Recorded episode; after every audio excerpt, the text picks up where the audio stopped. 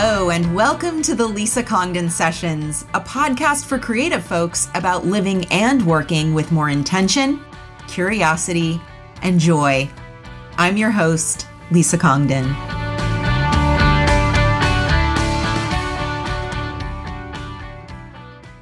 Hello, everyone, and welcome to episode 27 of the Lisa Congdon Sessions. I'm so excited today to welcome back to the podcast artist, printmaker, surface designer, writer, educator, dog mom to Franny, and my best friend in the world, Jen Hewett.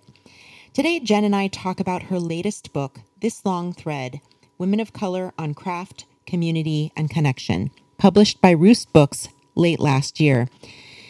Through this book, Jen celebrates and honors the diverse contributions of people of color in the craft community and explores the personal, political, and creative potential of textile arts and crafts. Jen is one of a few prominent women of color in the fiber arts community, and this book is her direct response to the need to highlight diverse voices. The book features interviews, essays, and profiles, and features a diverse spectrum of race, age, region, cultural identity, education, and economic class. In this episode, we talk about Jen's journey in the craft community as a woman of color, especially after the racial reckoning of 2020, why this book is important, and how it might be different than what you might expect. We also talk about some of the things that Jen learned when she was writing the book, why joy is an important element in the connection between women of color and craft, and so much more. I love talking to Jen and being her friend because she is equal parts frank, smart, funny, and compassionate. Jen and I talk nearly every day, but it's really fun for me to put my interviewer hat on and ask her questions about the intersection between her intellectual, creative, and emotional processes. I hope you enjoy this interview.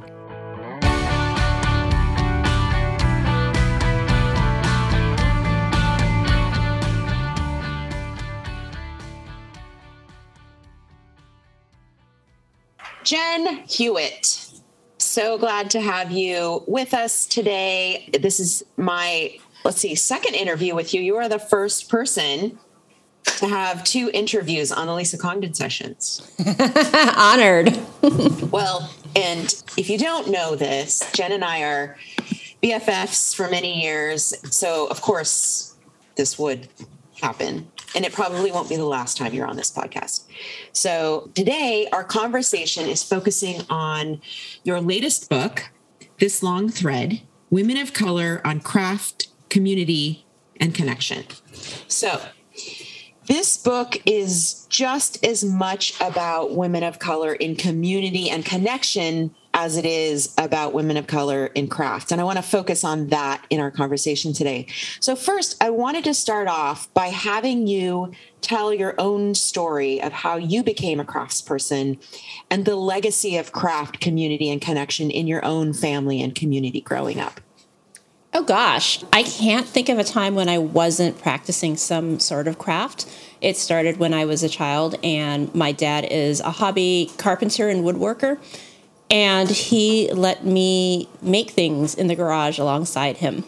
And the first thing I remember making is a dollhouse out of just scraps of wood and nails and glue.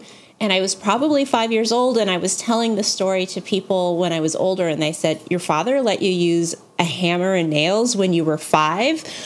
And I said, Yep, his idea, his attitude was if I hit myself, if I made a mistake, it would be the only time I did it, and I would move on and learn from it and I still hit myself with a hammer, but you know, I, I don't remember ever injuring myself. But it was this sense of exploration and play that was really a big part of my childhood.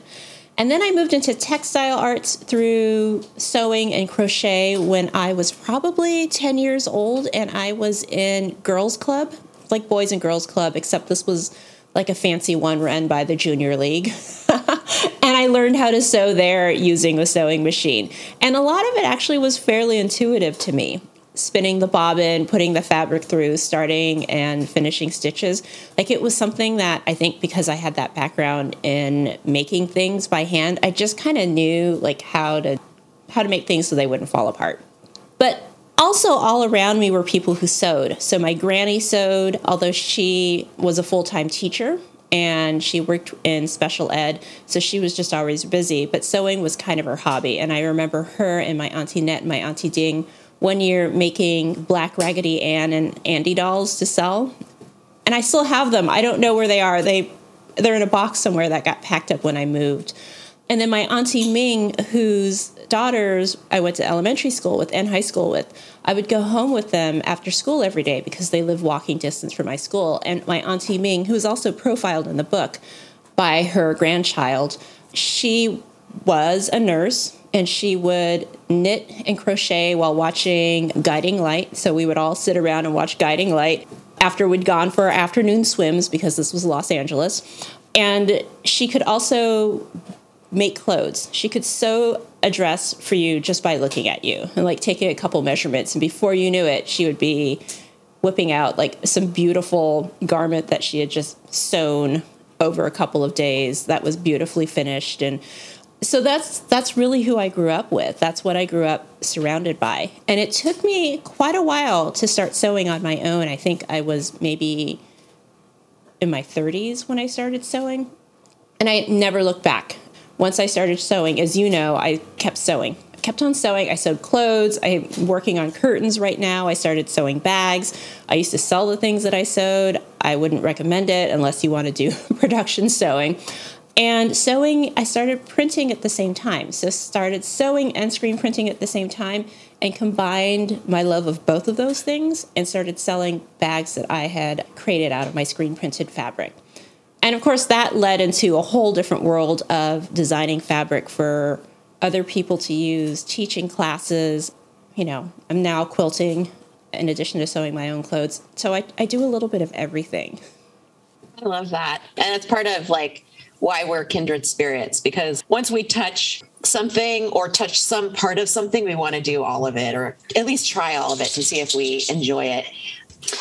So, on the surface, this book is a book of inspiring stories and experiences of working through struggle.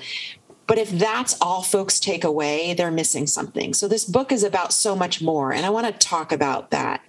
So what's what's this book really about on a deeper level for people who who might think, "Oh, a book about women of color in craft, like it must be so inspiring," which it is, but it's about so much more than that. It is. And I'll also just make a slight correction here. I know that women is in the title of the book, and the book was named really before I started speaking to non binary folks. So there actually are a few non binary folks in the book. So when I talk about the book, I say women and non binary people of color, even though I know it's in the title, you know, whatever. And it was actually Chanel Wu who pushed back on that and really started me down a rabbit hole of learning more. and my Auntie Ming's grandchild also is non binary. And so it's, I wanted to make sure that I was as inclusive as possible once I started to understand what inclusivity means in terms of gender expression. Yeah, I love that. And also, Chanel, you, once they pushed back, you said, hey, you know, would you write an essay about that? And so not only were you open to their feedback, you wanted to include them in the book. Oh yeah, absolutely because I felt like it wasn't something that I could write about personally on a on a thoughtful, educated, heartfelt point of view that I think was valid, you know, and Chanel could write about their own experience and that was way more meaningful than me filtering it, which actually is a good segue into what the book really is about. And one of the reasons that I wanted to do interviews instead of doing third person or interviews and then I write about the folks, it's because I wanted it to be unfiltered. I wanted people to talk about their lives from their point of view. And I wanted them to talk about whatever they felt was important with regard to their journey as artists or as craftspeople. And I also wanted it to be very much about our lived experiences and our day to day. Wendy Chen, who I also interviewed for the book, because she was in the book, she got an early copy that gets sent out. And she read it in like eight hours, stayed up until four in the morning, and I got an email from her, and she said that what she felt the book did so well was allow the people of color to just be, not to have it be about their lives and their stories, to be about something greater.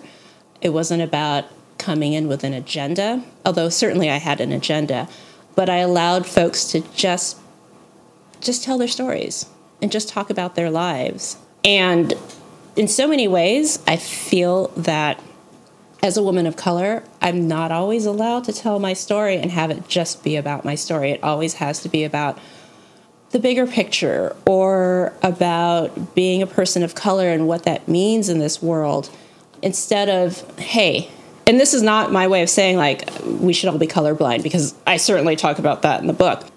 It's about saying my life experience is just as valid and just as important and just as ordinary and just as extraordinary as most other people's. And I really, really, really wanted the book not to be about trauma and struggle for the sake of talking about trauma and struggle. Certainly, we talk about trauma and struggle because I think everybody has had some level of at least struggle. But it's not the means to an end, it's not the whole story. It's just part of a narrative. I want to later on I want to talk more about about that very thing.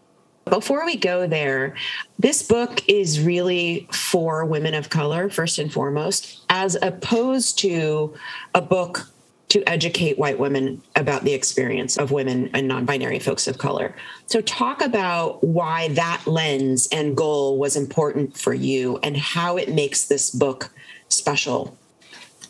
Oh gosh, well I was just tired of of being the only person of color at all of these events, right? Like go to a craft event and a lot of times people would say, okay, we need to diversify it. And I would be the one asked or invited. And it's like there's a whole world of other people out there. You're just not looking that hard. You're choosing the person with the large social media following. That said, I wanted to kind of create a community in a weird way in a book, talk about community.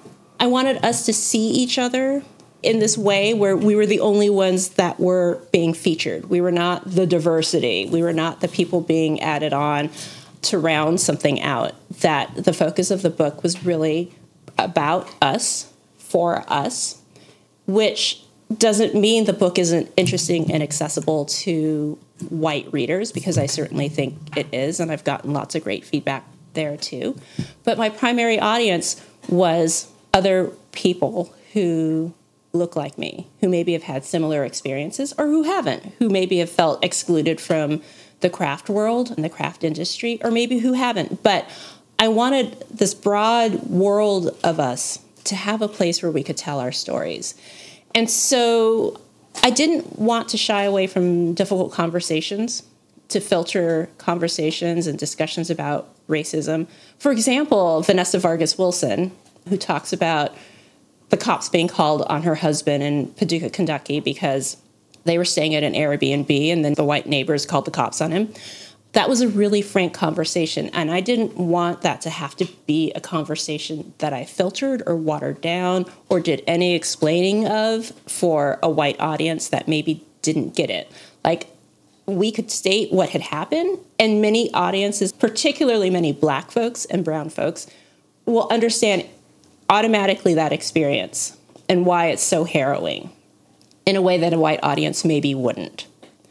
And that also really played into how I conducted the interviews and how I allowed everybody to review their interview and cut things out that they didn't want included because it ended up making them feel too vulnerable.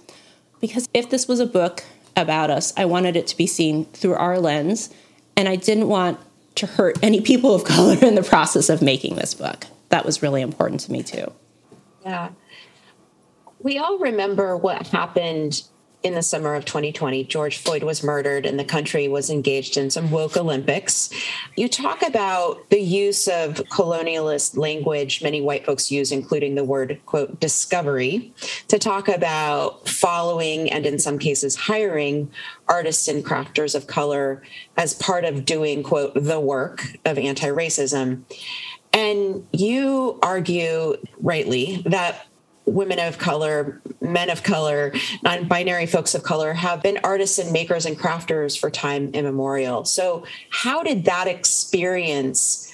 And I know because we're friends and you talked about it openly, you gained like 2,000 new followers that week that everything sort of exploded on the internet. And I think on the surface, you know, some white folks might think, oh, isn't that great? But it was a mixed bag for you. So I'm curious if you could share how that experience impacted both how you approached this book, because you were already working on this book when that happened. So I'm wondering if it impacted that at all and how it impacted your art practice and business and life, both then and now. Hmm. I think the book was almost fully baked by then. I was finishing up the edits for that summer of 2020. One white woman emailed me to tell me about a new artist she had just discovered whose work I should definitely check out.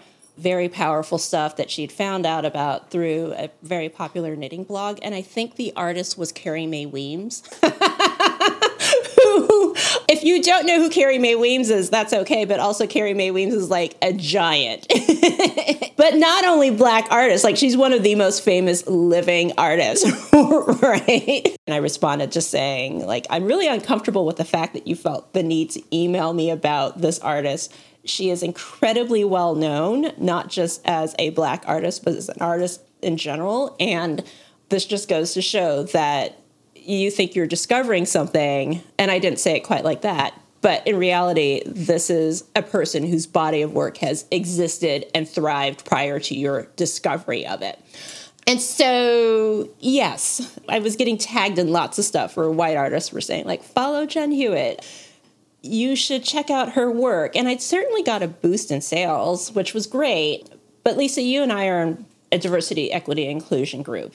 And diversity in many ways is the easiest thing to achieve.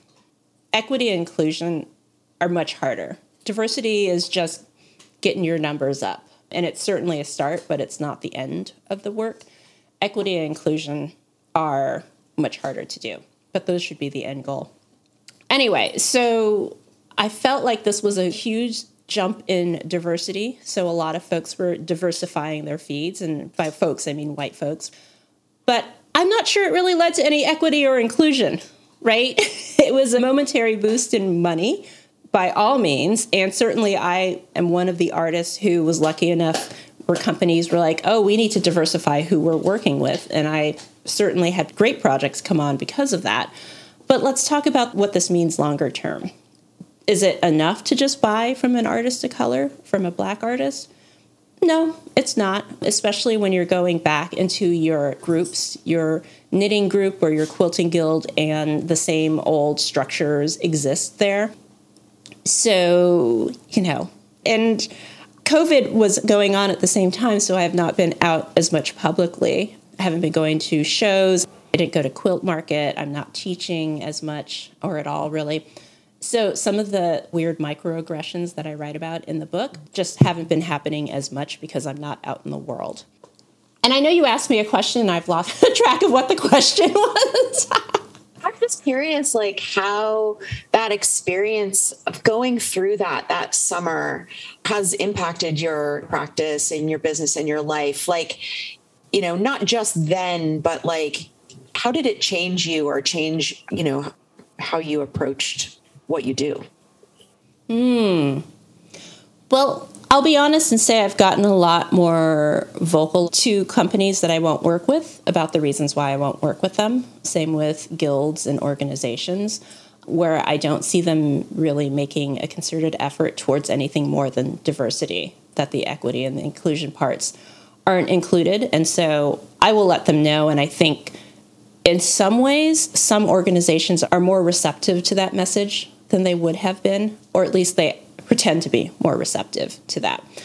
So that definitely has changed. I think in terms of business, I certainly did get a boost from that summer. So the business has actually had two very good years in terms of work and sales. So that's been fantastic. But, you know, I don't know that much else has changed for me because, again, I was here and doing this work before 2020 And I'm here and I'm doing this work in 2022. I might have a slightly larger audience, and I've certainly had national partnerships that allow me to continue to grow my business and find new audiences. But I'm still me.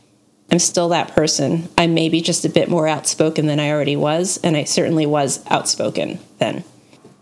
Yeah, and the world hasn't changed, so you're still exactly. living in the same world. Exactly. It's only been two years, Lisa. so you include so many different folks in the book, from people who are well known like you to people who are hobby artists and everyone in between you touched on this earlier, but I want to go a little deeper here.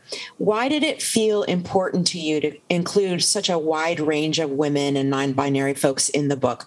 Clearly, this book isn't a collection of stories about how to, quote, be a successful crafter of color. This isn't the like model minority narrative that white people love. That was an intentional choice. So, talk more about that. I think because it's easy to look at a handful of people and say, those are the ones those are the special people. You know they're the ones who we need to get to talk to our groups or to write the books or to teach the classes. When in reality we exist at all different levels of skill. We all have different tastes. We create different things. And i didn't want it to be just about the people who are already established. And i also didn't want it to be about people who are necessarily making money from their work. You know a lot of we talked about or wrote about in one of the chapters somebody was saying well I don't know why we don't have any women of color in our quilting group. Is it because women of color just don't like to join these groups? And I was like, no, it's just they don't want to join your group. like, right? I didn't say it like that, but I, you know, folks like to talk about how hard it is to find quality candidates of color for a school. And it actually isn't. It's just that we limit where we look and how we look and how we communicate. And so there certainly are hobbyists who would love to join a group. Maybe they don't know about a group or have had enough experiences with microaggressions within groups, so they're not going to join anymore. And also, they're like just all around you, right?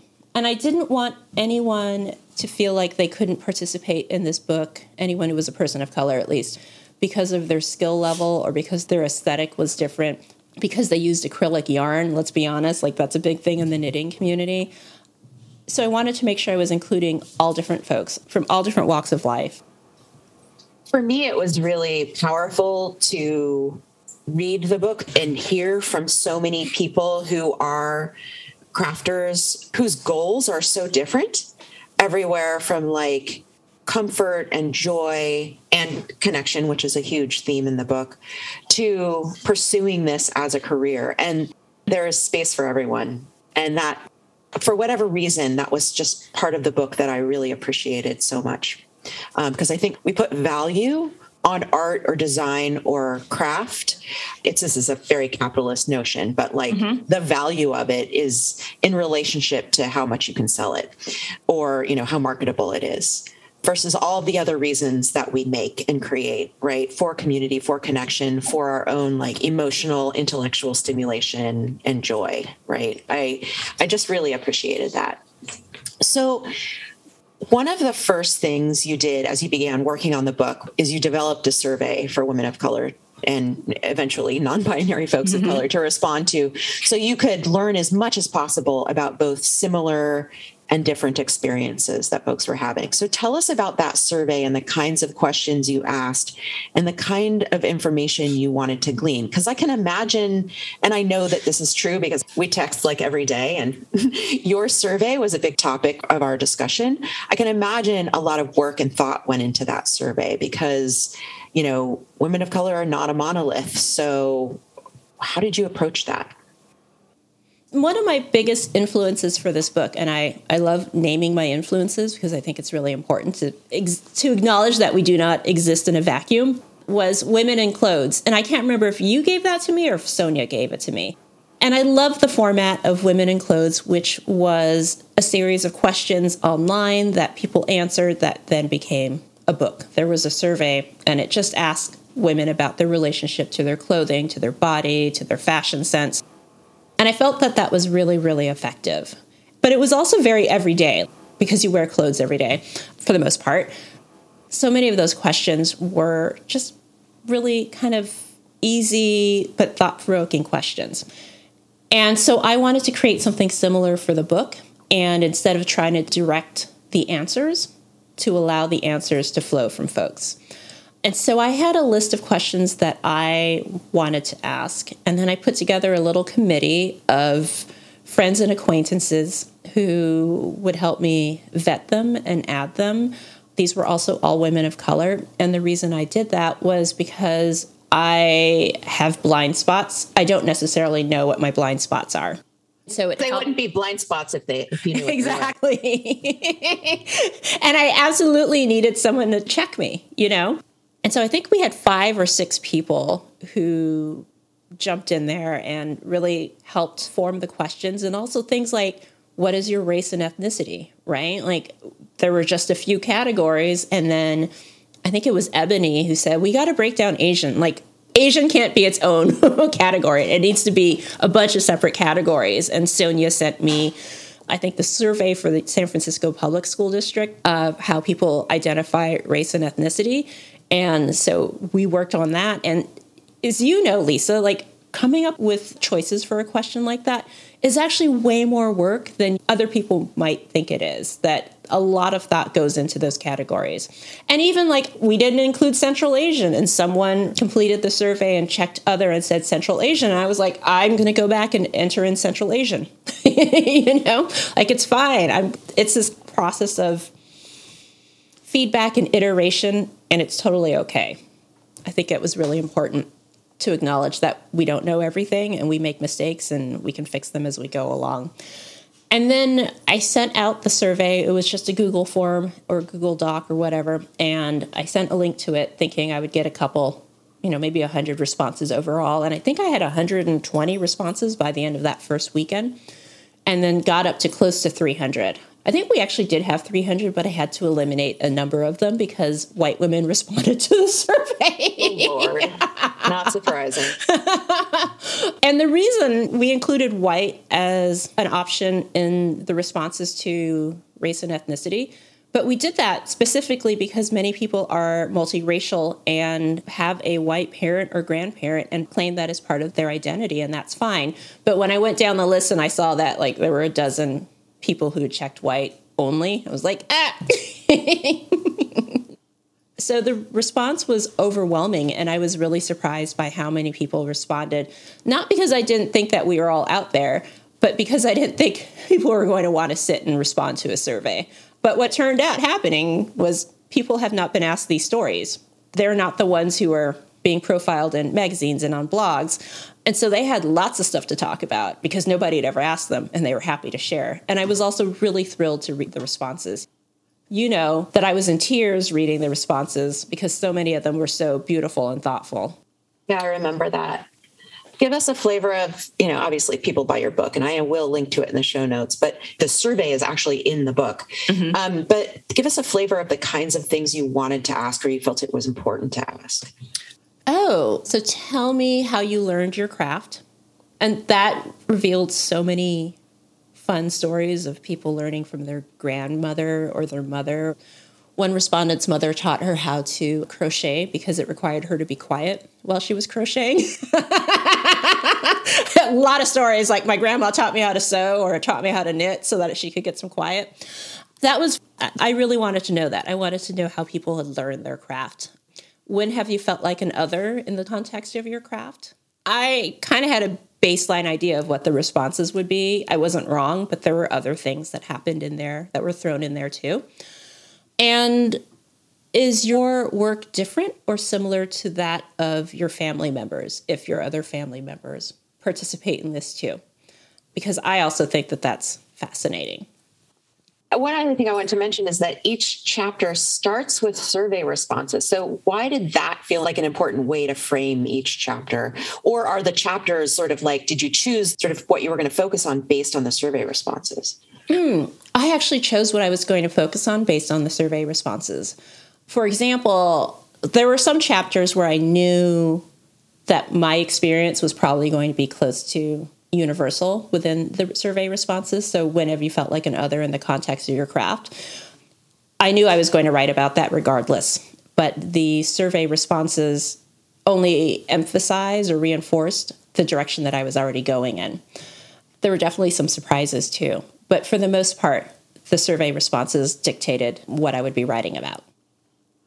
And you led with them because they were such a powerful framing of whatever you were covering in that chapter. Because I, I know, like, I mean, I personally loved reading the it was like a flavor of, of the responses. I don't think you included every response to every question, but like some powerful responses before you're reading the essays and the interviews. And I thought that was such an interesting choice. That was partly my editor's choice too, because I did want to include all the responses to all the questions, but that was a 500,000 word manuscript. So we had to cut it way down. I remember that conversation too, because you turned in the book and you knew it was way too long. Oh, and yeah. there was a lot of back and forth, as there always is when you're making a book with your editor about length and you finally got there which it's so painful sometimes to cut stuff because everything when you're writing a book feels important mm-hmm. you know? And especially for me these weren't my own words. These were other people's stories and i felt like everybody's story was valid and important. But cutting it back forced me to really focus on certain themes and things that came up over and over again. But if it were up to me i would have just let everybody have at least one quote in the book yeah, yeah, I get that. So I imagine that a lot of what you learned through the survey and through the essays that you commissioned and interviews that you did with folks, I know that a lot of what you, you know, gathered was very affirming for you and you probably felt an amazing sense of like kinship with the folks in the book. But I'm also curious was there any theme that surprised you when you were done making the book or anything that was surprising to you? Yes, and I wrote about it in the book, but the number of people who learned how to sew Barbie clothes is the first thing that they sewed. Because I wasn't allowed to have a Barbie when I was a child. My parents were very much against it because she was a skinny blonde woman with really large boobs. And my parents just thought that was an appropriate toy for a black and Filipino child to play with. and total respect for that. Like, I wanted a Barbie more than anything because Barbie was banned in the house. So the Barbie response was the big one. And also, what I really enjoyed and what I was surprised by because my parents did not teach me how to knit or crochet or even sew because they couldn't do those things themselves were the number of people who learned how to knit and crochet because their parents wanted them to be quiet. I was a kid who was always reading or always like building things. So I had lots of time where I was just like on my own doing stuff. And I forget sometimes that not every child was like that. so funny. So one of the things that also struck me, and we we touched on this earlier, but I want I want to talk about this a little bit more. So there's an awful lot of joy in the book. So, talk about why it felt important for you to reflect, you know, of course, not just struggle, which is an important part of everyone's story, but what craft has given the hearts and minds of women of color. Hmm. I think joy is just central to the practice of craft, especially crafts that were traditionally practiced in groups. So it was a way of sharing and communicating and being in community with others, with your peers, with your family, with your friends. I think joy is at the heart of that. The other reason is I think that in many ways, I say this as an American, although I am also a person of color, I'm a black woman. We are addicted to trauma porn that we love the stories you know, I say love in quotes, but what gets shared are stories of struggle, of difficulty, of murder, of death, of beatings. And that, in many ways, is the predominant story about being a person of color in this country. As a Black woman, I know that this is not the only way, these are not the only things that we experience that there actually is quite a bit of joy in our lives, in our community, in our craft, in the things that we make. in the way that we live. But if you were to look at it from the media lens, you would think that our lives are full of hardship and struggle. And I wanted to reflect that joy back to the people who are interviewed and profiled in this book. I wanted to reflect that joy back to people of color who engage in these crafts or maybe who don't engage in these crafts. And my secondary audience, not my primary audience, is white women. And I also wanted them, if they picked up the book, to understand that our lives and our experiences and our work and our craft is not only about struggle, that joy and connection are really the guiding lights in what we do and how we live. Okay, last question. Where do you see women of color and non binary folks of color in craft heading now? Like, what is emerging in the community? We're here. We've been here. I hope that this makes space for new folks or the folks who haven't always been included. I think about one of the early reactions to my book by a white woman was the Gee's Bend quilters meant so much to me. And when I learned of their work, it really changed how I saw women of color in craft. And I thought, well, they're kind of a big deal. And if that's where you started and you stopped, then you're not really doing the work, right? And so I'm hoping that what's going to happen is that there's just going to be room for the Gee's Bend ladies and my Auntie Ming and all kinds of people who maybe I, I don't know to have a space in this community, this larger craft community, and to have a voice and to be seen if that's what they want. Jen, thank you so much for joining me today and talking about this very important book. And I love what you just said. It's a perfect way to wrap up this conversation. I'm so honored to have you in my life, and I really appreciate you and all that you do. You're such an amazing leader. So I will link to your website, your shop, your Instagram, and the book, of course, in the show notes. And I'm also going to link to Women in Clothes, which is the book that you mentioned, which I think people will also enjoy. That way, people can find you and your book and your beautiful work. Thank you again. Thank you, Lisa. I hope you've enjoyed this episode. Editing of this podcast by the amazing Gabe Garber. Thanks to Nick Lambert for the original music and to my amazing team at the CoLoop Podcast Network. Please subscribe to the Lisa Congdon Sessions on Apple Podcasts.